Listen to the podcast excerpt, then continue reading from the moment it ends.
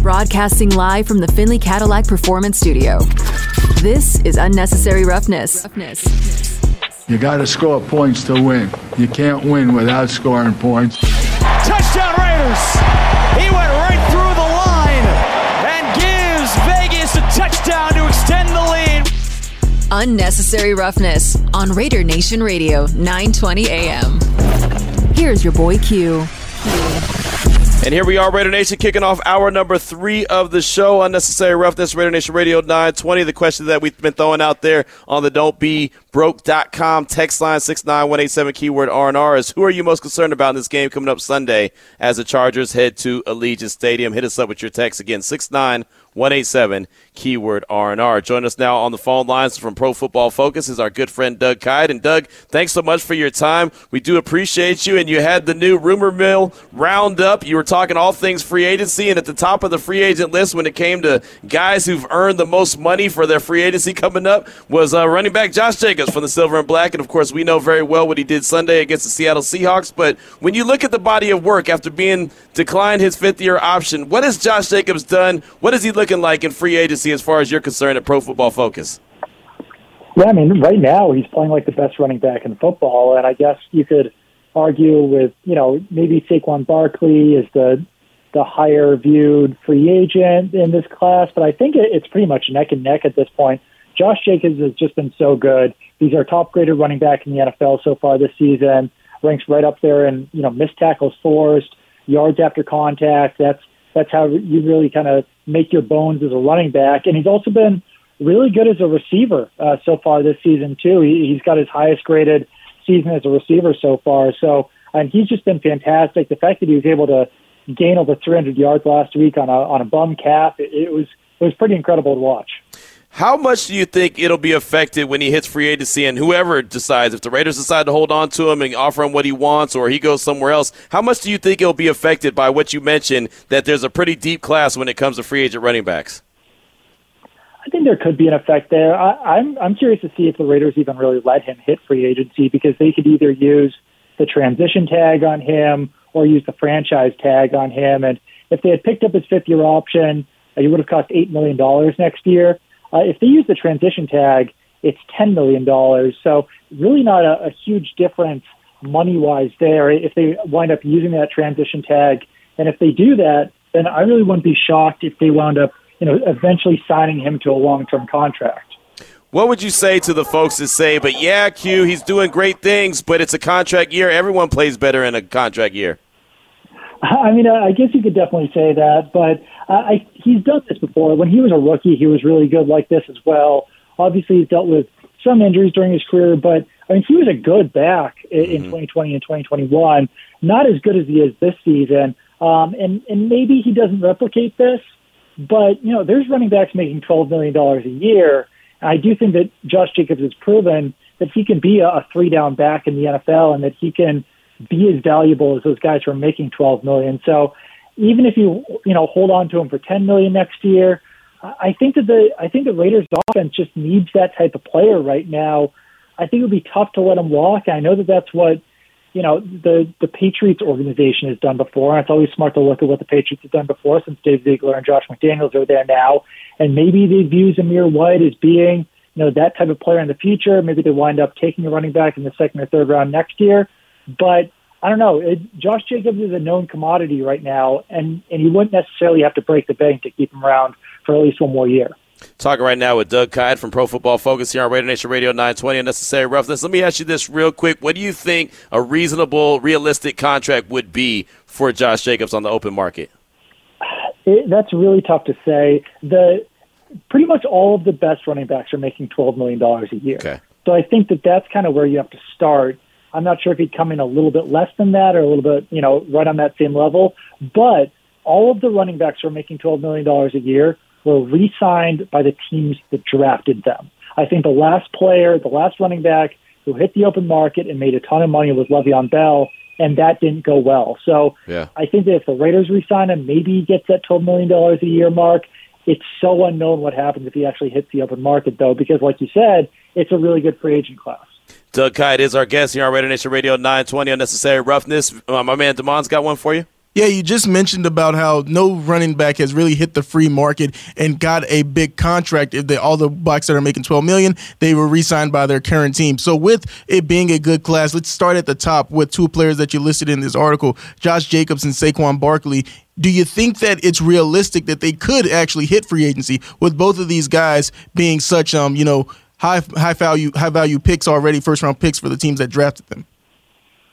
I don't think. I, if I had to bet, I'd say that both of them wind up back where they are. You know, and I think that the Giants have that same thing. They could use the franchise tag or the transition tag on Saquon Barkley, uh, and then try to fi- figure out a long-term contract after that. And I don't know. I just it feels like that's probably the way things are going with Josh Jacobs as well. I know that the Patriots in the past have not valued running backs, and, and that's how you look at the Raiders. But I, I do think that they are handling things differently uh, so far, especially with the with the Davante Adams trade. I, I don't think the Patriots ever would have done something like that. All right, and I'm not saying myself, but there's probably someone out there who doesn't know the difference between the transition tag and the franchise tag. Could you explain that for me? yes, absolutely. Uh, the transition tag. It, so if it, if you if you give someone the franchise tag, then someone else can sign them away, but they'd have to give up a draft pick. If you give someone the transition tag, someone else can tr- sign them away, and you don't get anything. So the transition tag comes in a little bit cheaper. Uh, for a running back, the franchise tag next year will be $12 million, and the transition tag will be $10 million. And then with the cap, we all know that the cap, hey, it's supposed to expand. There's supposed to be a bigger percentage of the salary cap. So why are we not seeing, or maybe not in theory, that the running back pay should increase also with the cap? Um, I mean, it's certainly possible that that could happen. I just know that you know running backs have kind of lagged behind monetarily on on an, you know on a per year basis for what they're making.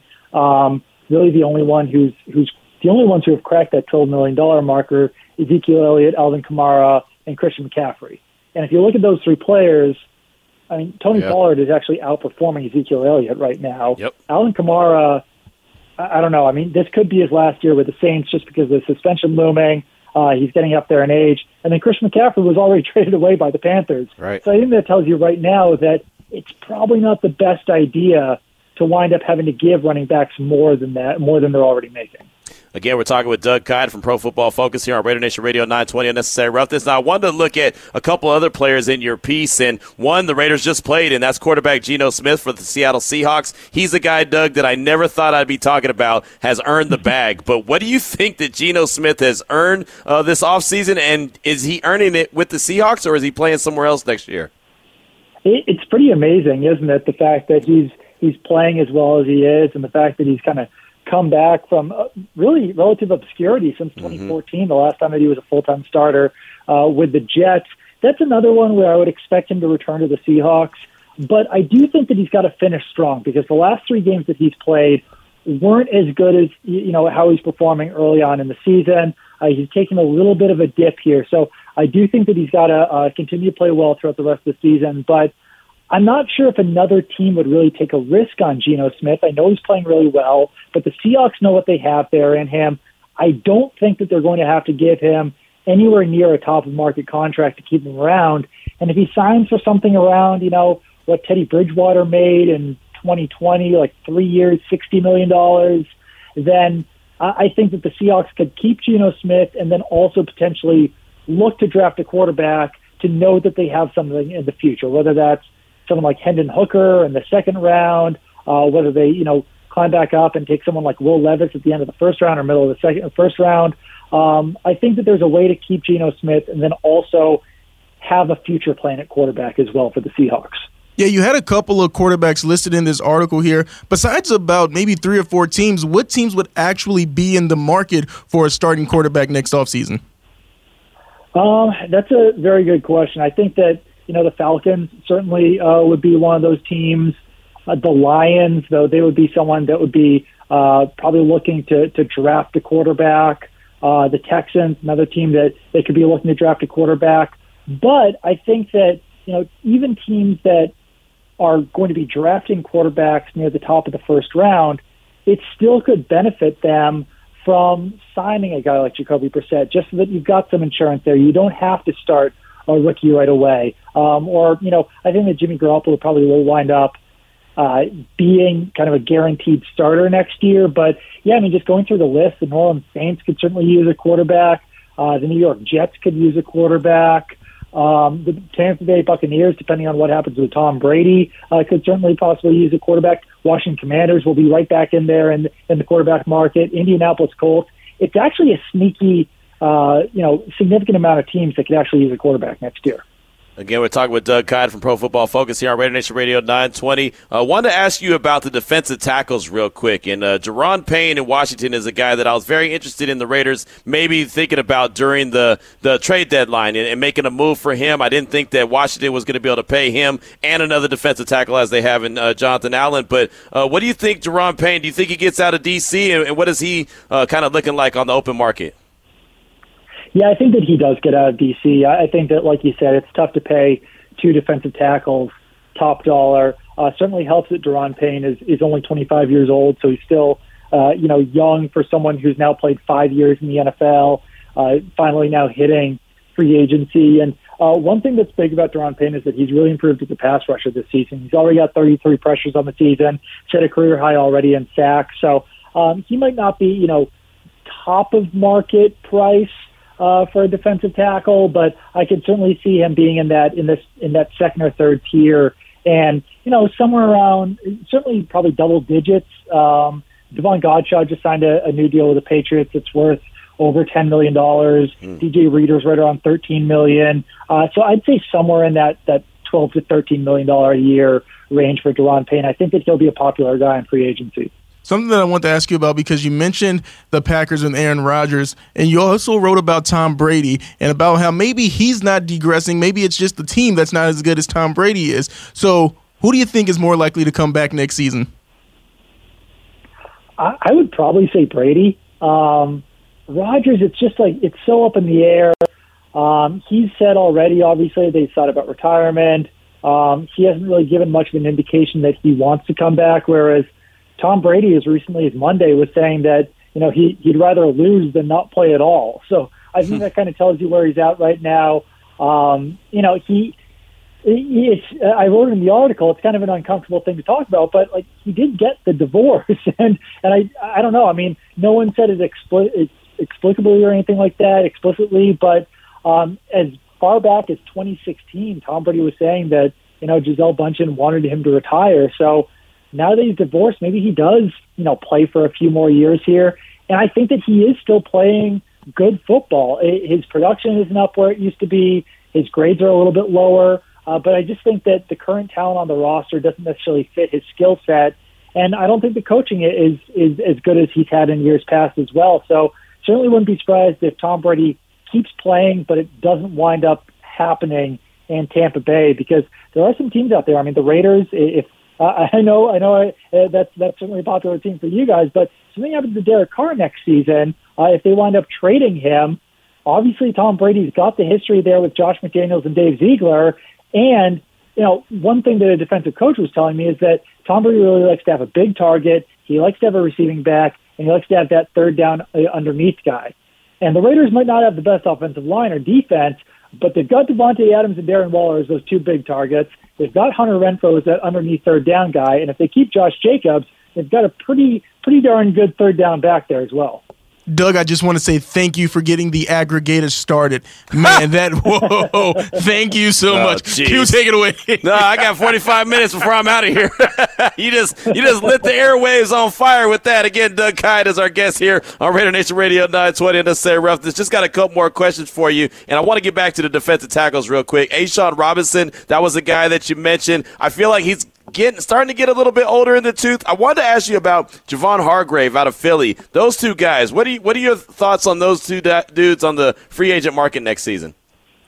Yeah, I think I think Javon Hargrave will, will wind up being the the more popular option out there. But yeah, A'Shawn Robinson still be still solid. He he is actually still relatively young for how long that he's been in the NFL. I think he's only 27 years old, oh, despite oh, the fact that he's now going to be on his on his third contract.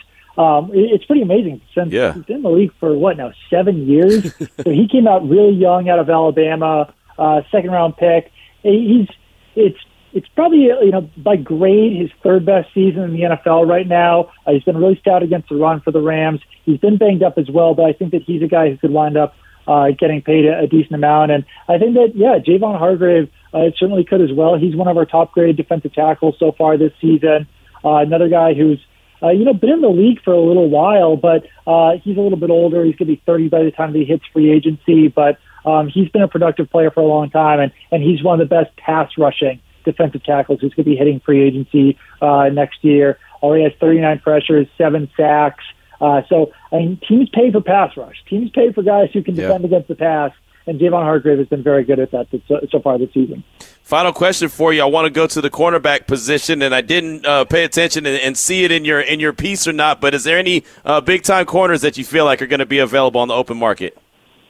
Um, you know what? I haven't looked too deeply uh, into the the cornerback class so far this season. Uh, that wasn't a position that anyone you know specifically noted was going to yeah. be uh, guys who have like really helped themselves so far this season. But um, you know the top guys who are out there, James Bradberry, he's having a good season so far with the Eagles.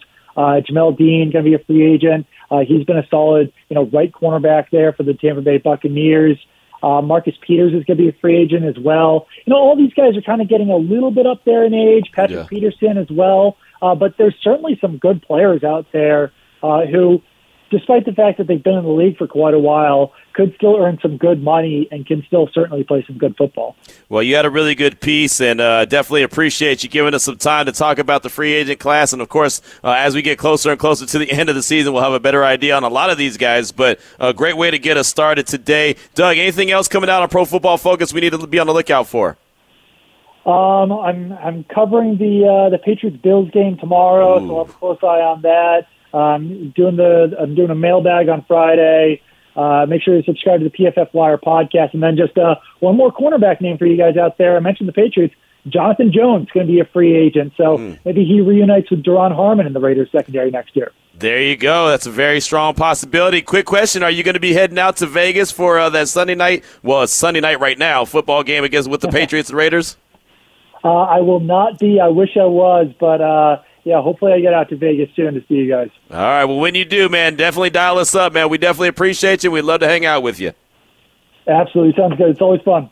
Thank you, my man. There he goes. Doug Kyed, Pro Football Focus, does a fantastic job. Definitely appreciate him and his efforts all the time. 418 is a time. Nice little early kind of a, you know, sneak peek or a little behind the curtains on what free agency could possibly look at like. And uh, I love what he had to say about Josh Jacobs. And I'm telling you, the more and more I start to think about the free agent market for the running backs and where the most money could come from, I really feel like the most money for Josh can come from where he's at right now and that's with the silver and black. 418 is the time when we come back. You'll hear from a couple more Raiders in the Raiders locker room as we've had that sent over from Vinny Bonsignore and Clay Baker. This is Raider Nation Radio 920. It's Unnecessary Roughness with your boy Q on Raider Nation Radio. Got a lot to get to in a little bit amount of time. I feel like I say that all the time, but, well, it's because I do. Got the injury report that's sent out by the Raiders for a Wednesday. Got the Raiders and the Chargers that we'll be taking a look at. Got some sound from cornerback Nate Hobbs, who is the guy who I anticipate playing this week against the Chargers. That'll be big. Clay Baker caught up with Andre James in the Raiders locker room, so we'll hear from him. Also, just got some Jakob Johnson from Vinny Bonsignore, so we'll hear from him. And in between that, Adam Hill from ESPN Las Vegas and RJ will join us at 4:30. So a lot to get to. Like I mentioned, want to go over the injury report for the Silver and Black and the Chargers, and it's a pretty lengthy one. Uh, a bunch of guys limited for the Raiders. Andrew Billings with a fibula injury, Brandon Bolden with a calf injury, Josh Jacobs with a calf injury. Kolton Miller with a shoulder injury, and Kendall Vickers with a back injury. If you remember last week, Kendall Vickers was actually ruled out on Saturday, so uh, at least him being limited is a good sign. Uh, guys that did not participate, just Jesper Horsted, the tight end for the Raiders, as he's still dealing with a concussion. So there's nothing you can do about that. Uh, just got to let that con- concussion run its course. Guys that were full, Darien Butler dealing with the elbow injury, Derek Carr in the back, and Duron Harmon with the shoulder. All of them were full participants on Wednesday. Again, remember the Raiders did a walkthrough, so these are all estimates. As far as the Chargers go, limited They had Nasir Adderley, the safeties, dealing with the thumb injury. Guys that DNP did not participate. Uh, cornerback Bryce Callahan dealing with the groin injury. Derwin James, hip injury. Corey Linsley, concussion. Uh, Khalil Mack had a rest day, so he'll be fine. Uh, Trey Pipkins III dealing with the knee injury did not participate. Wide receiver Mike Williams with the ankle injury did not participate. Guys that were full, Mike Davis with the knees, the cornerback. Also, uh, Kenneth Murray Jr. with the wrist. He's the linebacker. And then uh, offensive lineman Jamaree Salyer. Uh, he's dealing with a knee injury. He was a full participant as well. We'll get another injury report tomorrow, another one on Friday, and then we'll find out about 90 minutes before kickoff who's in and who's out for the Raiders and for the Chargers. One guy that everyone's expecting and hoping is able to come back. He was on IR as he uh, broke his thumb against Kansas City. That's cornerback Nate Hobbs, and uh, multiple members of the media, including Vinny Bonsignore, had a, catch, a chance to catch up with him in the Raiders locker room. How would you describe these seven weeks you've had to wait from Kansas City to now this game against the Chargers? Yeah, it just just makes me really antsy to play. You know what I'm saying? Watching my teammates every week go out there and lay it on the line, how hard they work week in and week out, uh, just makes you want to help your teammates a lot. So I'm just great, grateful I got the opp- another opportunity. Yeah, we talked earlier this year and kind of spoke about how last year you had to play through that, that labor injury and you set on doing whatever you got to do out there. What kind of decision making went into doing surgery, knowing that you have to this time? You know, pretty much all stops you Yeah, um, honestly, it was, it, it, was something that had to take place, and if I had to do it, uh, I was going to make the better decision for my career. You know what I'm saying? Something I had to do. Obviously, you've seen the Chargers a few times. Uh, what makes them difficult now that they're getting back to full strength with their receiving corps on offense? Uh, of course, they got an explosive offense, great quarterback, great receiving corps, great running back. So um, that's always a challenge playing the Chargers. But we always um, take the challenge, you know what I'm saying? Accept it. It's always a good one playing those guys. You ever played with a, with a club? Uh, I did a Chiefs game. That's that's that's about it. What makes it tricky? Just having to pat it on your hand. Of course, it's you know what I'm saying. It's more weight. There's more baggage that come with it. But you know, I gotta make the best of what I do. I'm a competitor. So. Nate, sometimes when you get hurt, you kind of have to take a step back and, and, you're sort of forced to watch football from a different vantage point. But there can be some learning going on as well. Did you learn anything watching it from, from where you're watching? I definitely got to see different perspectives, um, different, just, just the way different coaches think, and you know what I'm saying, different players respond to different things from another perspective, a sideline viewpoint and a TV viewpoint. So how hard was it? I, I know you said you just kind of had to do what you had to do, but I also know you're a guy that wants to be out there under any means. You came mm-hmm. back in the Kansas City game, so when they tell you you're going to need surgery, did, did, did, it take a while for? Did, did you fight it at first, or, or what was that like? Yeah, uh, mentally, like about, it took about a day or two to adjust. Uh, I was pretty upset when I first got that news, but you know what I'm saying. I tried to control what I could control. Only thing I couldn't control in that at that time was my attitude and the way I approached every day. So. Nate, you know, when you have injuries, of course, if it's like a leg injury or abdominal, it's kind of hard to, you know, do anything and recover and just let it heal. But with a hand injury, you can still kind of go about your way and do things. How did you still manage to stay in shape even throughout the injury? Um, you know, for for about a couple weeks, I couldn't do anything post surgery. But after that, just stayed on my feet. You know what I'm saying? Really everything, but use my left hand. Everything else, uh, upper body stuff, running lower body, weights, everything. I just try to keep at tip top shape, hydrate, stuff like that. Do you feel like you'll be able to step in pretty seamlessly um, and get out, getting out on the field and playing an extensive period of time? Yeah, I feel definitely feel ready. Um, I've came back from not when I came back, but I've had to. You know what I'm saying? Not play football for a long amount of time, and then come play football. You know what I'm saying? That little break we get for OTA, stuff like that. So I mm-hmm. feel pretty ready, pretty confident in myself to come out there and do what I need to do.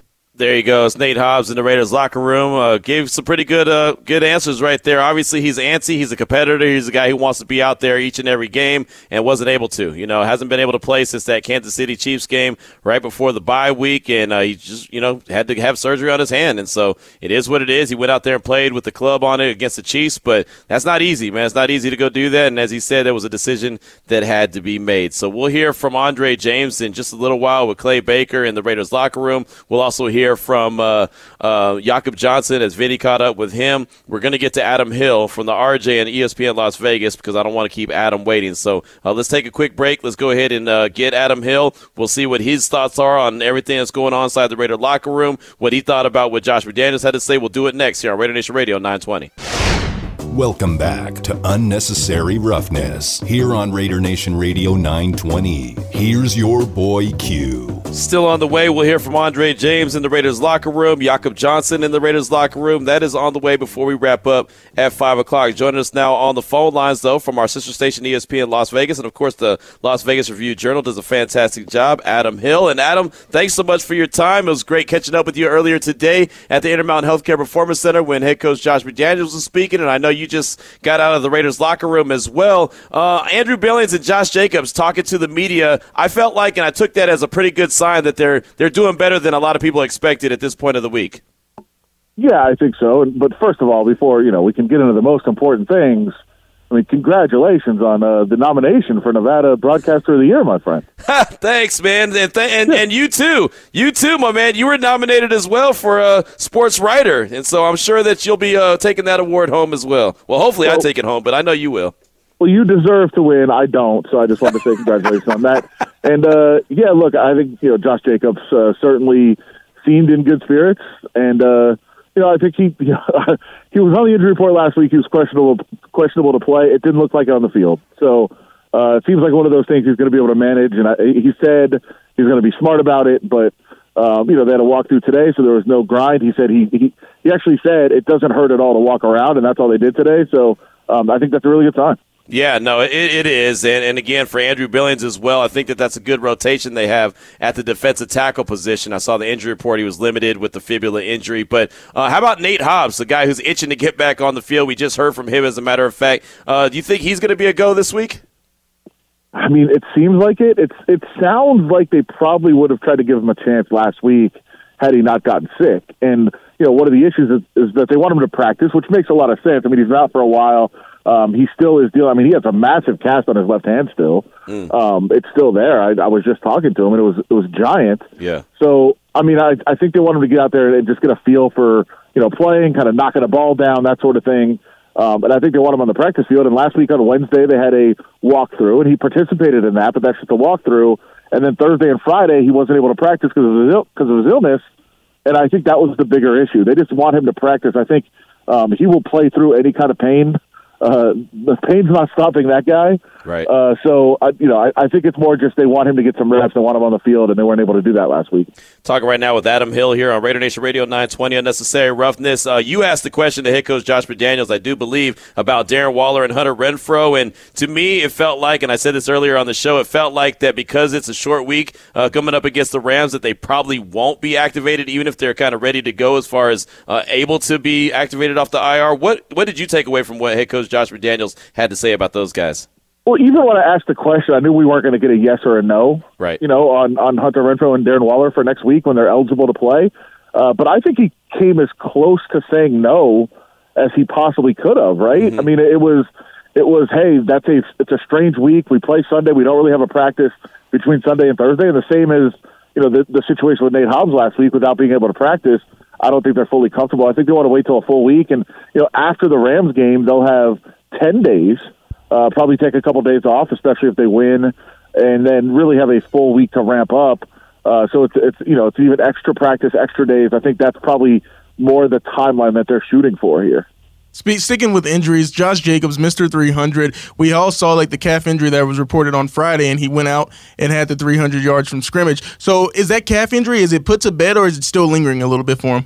No, I think he's still there. Um, like you know, he was he was limited today, and I don't know uh, how much they would have done anyway. I don't look, I don't know that I'd give him any reps in practice this week, right. honestly. But it sounds like he wants to take a couple and and just kind of manage it. And um, you know, sound, you know, he was walking around fine. Like like I said, he, he he said it's no problem to walk, you know, from point A to point B or anything like that. It's not putting any uh, extra stress on him. So uh, I, I think that they'll probably manage. I'm, I'm I'm sure training staff is all over that and, and managing and, and the best they can of you know not putting him through a full grind of practice. But um, you know he he he played through it and he was fine. And I, it doesn't sound like there was any uh, you know, uh, aggravation of the injury during the game, and it certainly didn't look like it, felt anything when he's bursting 86 yards down the middle of the field. So uh, I think he's he's good to go. Adam, the first time that the Chargers played the Raiders back in L.A., uh, Khalil Mack basically wrecked the game, and I realized they had Joey Bosa on the other side. But how big of a concern should Khalil Mack be for the, the Raiders and Raider Nation this uh, this Sunday? I mean, I think a big concern. You should game plan for him and be prepared for him. But I also feel like you know the offensive line. You know, nobody's going to mistake it for you know the uh, the mid '80s Washington Redskins or Commanders or football team, whatever we want to call them right now. But they were the Redskins at the time. Uh, you know, nobody's going to mistake them for for the Hogs. But uh, I, I think they've played fairly well. I think they've gelled together pretty well, especially recently. And you know, they've kind of come to a point where you know they're not. It's not a bunch of all pros. It's not you know anything that's going to blow you away if you're watching film like every single play. But I think the the sum is greater than the parts. Right. Uh, I think they've figured out a way to you know to not only protect the quarterback but open up some holes in the run game. Obviously, with what Josh Jacobs is doing, potentially on track to set a record for the franchise. So um, I think they've been they've been pretty good, and they've certainly they're certainly much much better today than they were week one. Um, and they're you know obviously found their roles a little bit better than they had then. So uh, I, I think there should be concern. I think you should game plan and make sure you're chipping and doing all the extra things that you need to do against a great pass rusher. But um, I, I don't I don't know that he's going to be able to wreck the game. And you know don't don't save this, but. Uh, I don't know that he's going to be able to wreck the game like he did week one. I think they're a little bit better prepared for that. Last time you said something like that, I know, I'll be ready. I know. By the way, the Colts are a disaster. Like That's they true. are. Yes, you're right. It's, it's not that we were wrong that week. It was just the Raiders found a way to lose somehow. The Colts are a mess. Yes, no, you're 100% right. They are an absolute disaster. And like you said, the Raiders did find a way to lose that game. And you know, you talked about the offensive line finding their roles. Uh, for the first time, I believe, this year, uh, all five starters played 100% of the snaps. Is, is, it, is, it, is, that, is that the offensive line? Is this the finally the five that they're comfortable with Miller on the left side, Eluemunor on the right, and of course, Parham, uh, James, and Bars in, in the middle? Yeah, it seems like it. I mean, look, I, I don't, I don't think the results could have been any better uh, from last Right. week. And you know, we, they they kind of said from early in the year, like, hey, once we find a group, and they said they weren't auditioning, but they were. Yeah. Uh, but they said once they find a group, like you know, they're they're going to be more comfortable with it, and and I think they found it. And you know, the, like I said, the results kind of speak for themselves on that.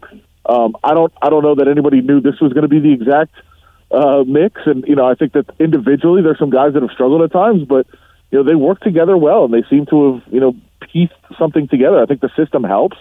Um, you know, I, I think this is a, a, an offensive system that has been effective uh, over the years, and uh, they're you know they're figuring it out. So I I feel like this is what they want, and of course, the last couple of weeks they've had some injuries there that have prevented them from having that group together, but uh, they seem pretty comfortable. In your most recent piece on Vegas Nation, you were tracking when the Raiders were two and seven, they would have had the second overall pick. Now at four and seven, they would have the ninth pick in the draft. Are you going to continuously track the team's wins and see where they're going to correlate when it comes comes to the upcoming draft? Well, you're gonna have to ask my editors, but uh, yes, uh, I've, been, I've been assigned. I've been assigned to do that every week, and uh, that was not, you know, that's not a project that I came up with. That was just, hey, let's track this and see where they are because I think people are interested in where potentially they would draft. And look, uh, it's relevant for a lot of reasons. First of all, it's relevant even if you're the best team in the league where you're drafting uh, next year. But certainly when playoffs aren't mo- the most likely ending for your season, uh, you start looking ahead to the draft. And uh, yeah, I think I think it's important to kind of track some of those guys. And uh, I think it's really you know it's fascinating what what the plan might be today as compared to what the plan might be on draft day, which could be totally different. And um, you know, some guys might play so well that you blow up your draft spot and don't pick where you thought you'd pick, and then they don't get to pick your replacement at that spot, which is an interesting part of this as well.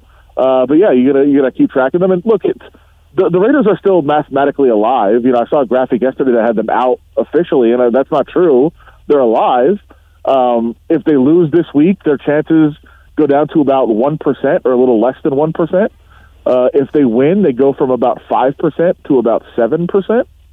So it's still a huge long shot. And if they win the next three games, uh, even if they go on a three game winning streak, which would put them at a five game winning streak, their chances of making the playoffs would still be around 26%. Man. So it's not that likely that the season ends in a playoff berth. It's not impossible, Right. but it's not likely. So the draft is something that certainly is uh, on the horizon. Could you imagine what the conversations would be like if they go and win the next three? Can you imagine how the airways would be hot? I'll tell you what, it'll be a lot different than when they lost the, the three in a row. It'll be a whole different well, conversation. And, and, and look, I mean, look, it's not it's not un, out of the realm of possibility. It's not even that unlikely. I mean, this is essentially a pick 'em spot against the Chargers. The Chargers are a two point favorite, and then you're playing a Rams team that uh, I don't know if you saw the graphic today of the amount of money that is out for the Rams this week. It's like 150 million dollars of salary is out of this game wow. for the Rams, and, and they play the Raiders on a short week, so most likely a lot of those guys will be out again. Um, you know, it's a it's a mess down down in LA too. So that's a very possible win. And then you come home for New England, and what will be a very emotional game. Uh, New England's really good, but that's not an unwinnable game either. So could they win the next three and have a five game winning streak? Sure. That right. doesn't mean that they're going to make the playoffs, but it would be a pretty wild story. No, it really would. It would it would make uh, it would make the radio a lot of fun. I'll tell you that. Just talking about everything that could potentially happen. Again, we're talking with Adam Hill from uh, the RJ VegasNation.com, Las Vegas Review Journal, and our sister station ESPN Las Vegas. Uh, as far as the the playing time goes, going back to Seattle, I noticed that Amika Amik Robertson only played about four snaps, and Tyler Hall he was activated and put to the uh, the active roster, so he's there now. Uh, Sam Webb got some extra burn. Do you think that they're just continuing to evaluate, or is there something something that you saw with Amik that only put him there for four defensive snaps? Yeah, I'm not, I'm not sure uh, on Meek. really. I, I think part of it is Tyler Hall earning it, and I think we saw uh, we saw the the belief that they have in him by the fact that they moved him to the active roster with Anthony Averett going uh, on injured reserve. Uh, they believe in this kid, and and I'll tell you this: uh, the, today was the first real extensive conversation I've had uh, with Tyler Hall. I Talked to him for about a little over ten minutes actually, and um, what a what a great kid. Just uh, his his attitude, his mentality, his approach. Um, just really uh, a word that Josh McDaniels used today was mature. Yeah. And you talk to him, you're like, yeah, for sure. Like that. That's definitely one of the first words you come away thinking about about him. And you know, he understands you know the task at hand, and he understands what it is to prepare every single week when you're on the practice squad. Not only from this year, but the last couple of years with different organizations. And I think he's earned his way into this spot. And you know, one of the things he said when I, I kind of said to him, hey, what do you, how do you balance kind of celebrating the, the fact that you're on the active roster with, you know, knowing that it's, it's business as usual when you're going forward? And he said, there's, there's nothing accomplished. He's like, I've prepared every week like I'm on the roster, uh, prepared every week like I'm going to play, and now that's the same this week. And so nothing changes for me. Uh, I think that he's just earned this opportunity, and I don't know that it's anything necessarily against the Meek. I mean, look, Sam Webb got some got some snaps this week, and he didn't play well at all last week, and it, right. it was you know a case where Denver was kind of attacking him for a while. So, um, I, you know, I, I think this is more just trying to find different guys, giving some guys a chance, but giving guys chances that earn them. Not you're not just throwing them out there to say, hey, what can he do? It's guys that have earned them during the week, and they're rewarding them. Right, no doubt. Well, it should be interesting to see what it looks like this upcoming week uh, with the Chargers coming to Allegiant Stadium. Adam, what are you working on, man? What do you got coming out that we should be on the lookout for? Dude, I don't even know. uh, trivia trivia night tonight. That's big. Uh, nice. I'm gonna try to win another trivia title, and uh, yeah, I got a Tyler Hall story coming tomorrow, and uh, hopefully a uh, Chandler Jones feature coming up on the weekend. There you go. There you go. What about soccer? What about the World Cup, man? I know you're into that. Bro, well, first of all, the 2 a.m. game's over, which kind of makes me sad. I love the 2 a.m. Uh, matchups. Uh, Germany has a big match tomorrow. I was just talking to Jakob Johnson about that, so uh, we will see. If Germany does not win, they are out. Ooh. And even if they win, there's a possibility they might be out. So there'll be a lot of mocking of uh, Jakob Johnson tomorrow. How's our friend Cassie Soto doing with Mexico not being in anymore? Is she okay? I uh, I got I got some very sad pictures from her and her fiance today of uh, of not winning. And by the way, I was I was very much cheering for Mexico today. I I thought it would have been great if they would have moved on, and they'd moved on seven straight World Cups. So it sucks that that streak is over. They were close. They gave it a good effort, but uh, just fell short. Did they they fire their guy right afterwards as well? Oh, I, I mean, I, I assume that was going to happen. I didn't see it officially. We were uh, we were in the Raiders locker room, so I haven't checked uh, too much news. But um, yeah, I, I thought that was probably going to happen if they didn't if they didn't qualify. That's USA funny. winning on Saturday. Here's the thing: play for the draw. I think I think now that we're in the knockout stages, uh, you know, if you go through 120 minutes, you go to a shootout, and I think the U.S. will have a very very good chance if they get to shootouts with any of these countries so I, am saying play for the draw, win the shootout. There okay. it is. There it is. There's the advice of Adam Hill from the RJ at Adam Hill LVRJ on Twitter. Thank you so much, Adam. We appreciate you. Yep, anytime. There he goes, Adam Hill providing the the, the deets on all things Raiders and hitting us with a little World Cup. See how we do? See how we do, Demond? We go a little World Cup on you here because neither one of us have any idea what we're talking about. When it Oh, speak for Cup. yourself, Q. I mean, You don't have man, a clue, man. Football Look, whiz over here. You don't know nothing. You can't even spell whiz, man. Don't tell me that. You can't even spell whiz. 445 is the time. We'll whiz through this next break and we'll come up. We'll get some uh, we'll get some good sound from the Raiders locker room. That's coming up next as we close out the show. It's Raider Nation Radio 920. Now back to Unnecessary Roughness with your boy Q. And here we are, just a few minutes left in the show, and we just got enough time to close it out strong. And we're going to do that. Clay Baker sent over Andre James, just a couple minutes from him in the Raiders locker room. We also have Jakob Johnson. Vinny Bonsignore was able to catch up with him. So let's go ahead and jump into some uh, Andre James, Raiders center, with Clay Baker. So what's it like watching Josh's success, knowing because the offensive line's doing all the great blocking? Oh, it's, it's awesome to see him, you know, do his thing.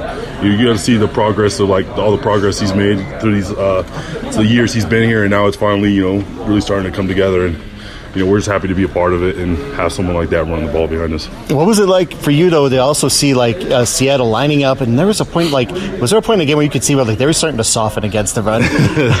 uh, you know what? They, they have a really good run defense. We knew, uh, you know, some of those runs were going to go for not as big as they were going to go, you know, later in the game. So we just kept trying to pound it and know that that dam was going to break eventually. the last two weeks, what's it been like? Because that's kind of a confirmation for all the hard work. It's been nice. It's been awesome. It's you know, as offensive lineman, you, you can be able to hang your hat on being able to run the ball. You know, that's what every offensive lineman wants to do, and it's it's, it's awesome that the coaches are calling it, and it's amazing that you have someone like Josh, be, you know, back there running it the way he, he is. So it's great. Why do people take your phone, dude? That's not I don't right. know. You know, I'm taking Jermaine's phone. He always takes something of mine, and now we're going to take something of his. And he just likes to play these games. He's like a little weasel. it's World Cup. Yeah. That's what Yeah, it is. that's It's what about is. I World think Cup. he's still man. salty about the tie. he's still salty about the tie. Thanks, man.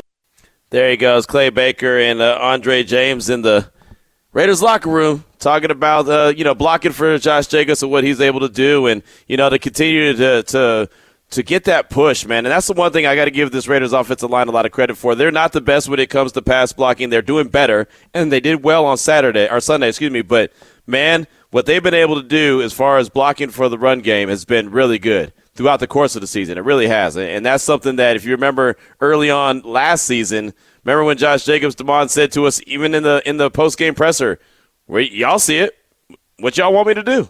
Yeah, I think he said, "Where y'all want me to go?" Right, exactly. They just went early on. There was no holes, right? And then until they went on that four-game winning streak at the end of the season, that's really when the run game started to open up, and that's because well, the offensive line was able to handle their business. So you got to give a lot of credit again. Colton Miller doing his thing, uh, Dylan Parham, the rookie, doing his thing. Andre James, you just heard from him. Alex Bars, he was the, actually the highest-graded uh, offensive lineman from Pro Football Focus, and Jermaine Eluemunor, Mister Mister Penalty. You know, I know uh, Slow Jam James, that's his guy, uh, but he did well. He's done really well, and he's been holding it down at that position. And then whenever Thayer Munford is asked to come in and be that sixth guy, he's able to do that. Another guy who's doing a great job blocking, he's not going to get a lot of action, is fullback Jakob Johnson. He's a guy that doesn't have a career carry. He hasn't caught any passes. He's dropped, put a couple on the ground so far when the Raiders try to get it to him, but he's able to blow up some holes and allow Josh Jacobs to have that that little wiggle spot to uh, to go ahead and break a big one. And as we saw, Josh did that as he closed out the game on Sunday versus Seattle. So here's Jakob Johnson in the Raiders locker room. You know, I watched that uh, Josh run, Yeah. 86 yard run, like at least 25 times. And the thing that I kept thinking about as I was watching is what you guys always talk about just do your job. Yeah. And if one guy doesn't do their job right there, maybe it's an eight yard gain, Yeah, six yeah. yard gain. But everybody did their job, and it goes for 86. Is that kind of the message that you guys are trying to deliver here? Uh, hundred percent, man. I mean, this is what we uh, we've been talking about all camp, uh, all, all, all season, where we we had these these losses early in the year. Um, just getting back to everybody everybody doing what they have to do on, on every play consistently, and uh, you know we know you know we have special guys that, that can make plays with the ball in their hand, and um, you know we just got to work hard to put them in a position to do that. The fact that it went for 86 yards as a walk off. I mean, um, when you're when you're teaching something like that and trying to deliver a message, how- good of a message can that be? You know what I'm saying? Like that's the perfect example. I mean, the, the, you know, the best way to learn is like it's like when you touch a, a hot plate as a kid, you know, when you get in trouble in school for the first time, you get a whooping. It's like the best way to learn is is, is by doing, you know. And uh, I think we we're just uh, you know in, in in the learning process, we're, we're a step further. Uh, we still have a lot a lot of things to clean up, a lot, long way to go. But uh, I think as long as we can keep improving week to week, you know, we're, we're headed the right direction. Last question. Uh, there were some times where this team could hang their head, you know, mm. but they never got a sense that that was happening yeah. during some of the you know rougher moments. Why is that? What, what does that say, and what does that say about this team? Uh, I, th- I, think it just speaks to the, the kind of character uh, of, of, guys that we have in, in this team. You know, uh, it's like they're saying adversity reveals character. Um, and I, I, think we, we faced a lot of adversity, and, and I think a lot of a, a lot of character has been revealed already. You know, uh, I think we have guys that, that are willing to fight it out and uh, and grit their teeth and, and, and get on with it and and still have find ways to, to have fun with it, right? Like we, we all love this game of football, and, and that's what we're here to play. So, um, yeah, I'm I'm really excited to, to get I get to play football with all these guys because they make it they make it fun. Even though everything obviously didn't go the way that we mm-hmm. planned it, uh, it's still a lot of fun. I think we have a, a lot to look forward to. There you go. Jakob Johnson, Vinny Bonsignore on the Raiders locker room. Good stuff. I mean, man, we got Andrew Billings, Josh Jacobs, Nate Hobbs, Andre James, Jakob Johnson. I mean, what else do you really want? right? I mean, to be able to get that kind of uh, access into the Raiders locker room, that was cool uh, for a Wednesday. Definitely appreciate all the efforts from Vinny and Clay and Heidi sending all that over to us so we can get that on the air and get that in your ear hole. So we definitely appreciate them. We also appreciate Ryan Dyrud, uh, but Believe Podcast Network, LA Football Network as well. Got us kicked off talking all things Chargers. Paloma Villicana from Fox 5 Sports caught us up on all things we need to know when it comes to UNLV. Doug Kyed from Pro Football Focus talked all things free agency, talked a lot of Josh Jacobs with him, and then we just heard from Adam Hill as well from uh, ESPN Las Vegas, our sister station, and the Review Journal. So, uh, man, tons and I mean tons on today's show. We definitely appreciate all our guests and most importantly, Raider Nation, we appreciate all the feedback from you. 702 365 9200. And also the Dollar Loan Center. Don't be Don'tBeBroke.com. Text line 69187, keyword RNR. Make sure you wake up with the morning tailgate. Clay Baker, Heidi Fang, Vinny Bonsignore. Clay Baker will be uh, kicking off week 13 of the NFL season tomorrow night as he'll be at Chickies and Pete's inside the Sahara, Las Vegas. We'll tell you a lot more about that tomorrow as we do it here on Raider Nation Radio 920.